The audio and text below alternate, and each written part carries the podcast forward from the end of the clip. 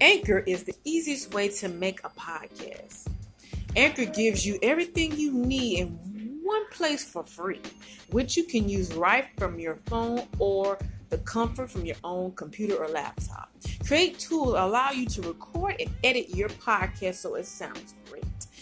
They're distributing your podcast for you so it can be heard everywhere through Spotify Apple Podcasts, Google Podcasts, and many more. You can easily make money from your podcast with no minimum listenership. Mandatory calls to action. Download the Anchor app or go to anchor.fm to get started. Thank you.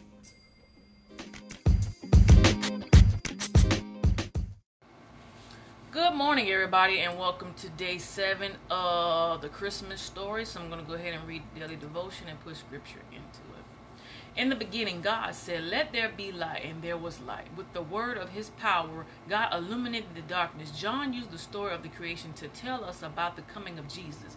In the same way that God spoke a bright light into existence, God was sending another light into darkness. Jesus is coming as the light of the world to illuminate our hearts like a candle at night. He is going to reveal all that is in darkness and then bring his people into the light.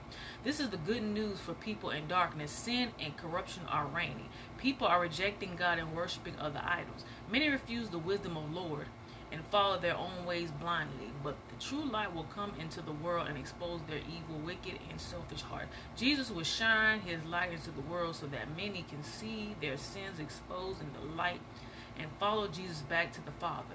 Then one dark Christmas night, the light was born. Jesus has had come.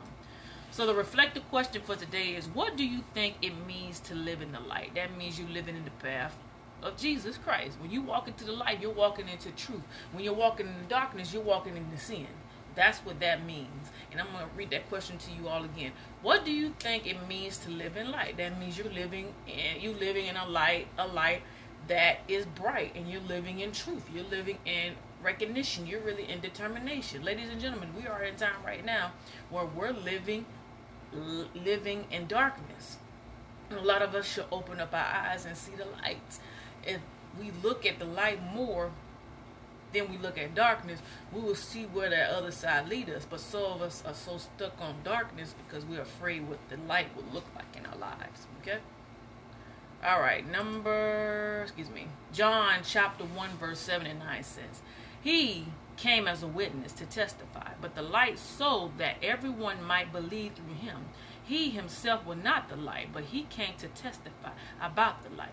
The true light who gives light to everyone was coming into the world. It's talking about Jesus in John chapter 1, verse 7 and 9. He came as a witness to testify, a witness about the light. He came to witness now, so that everyone might believe through him. He came to testify as a witness, and then he came through so they can believe him. And then moving forward, he himself was not the light, but he came to testify about it, okay? About the light. Then the true light who gives him life to everyone was coming into the world. So it's telling you different scenarios on the scripture. You have to pull the scripture apart to get an understanding. Like, hey, it's saying one thing about one part of the scripture, and it goes on to say he came as a witness to testify about the light, so that everyone might believe through him. And then he turns around and says, He himself was not the light, but he came to testify.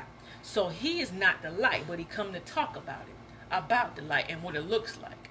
And the true light, now pay attention, who gives light to everyone was coming into the world. So this witness now, come on, testified about the light that everyone will believe him about the light and the one who has the true light was coming into world to show us what the light really looks like okay so with scripture, you have to really tear it apart and, and don't add your own words. Don't add stuff that you stick to what the scripture is talking about. That way you get a, a better understanding what this really means for you or overall what it really stands for and how does that impact your own personal life. All right, everybody. Thank you all for tuning in today, uh, seven of the Christmas story. I will see you all back here tomorrow hopefully at 9 a.m., give or take. Have an amazing and a blessed Sunday. This remarkable Queen Inspiration.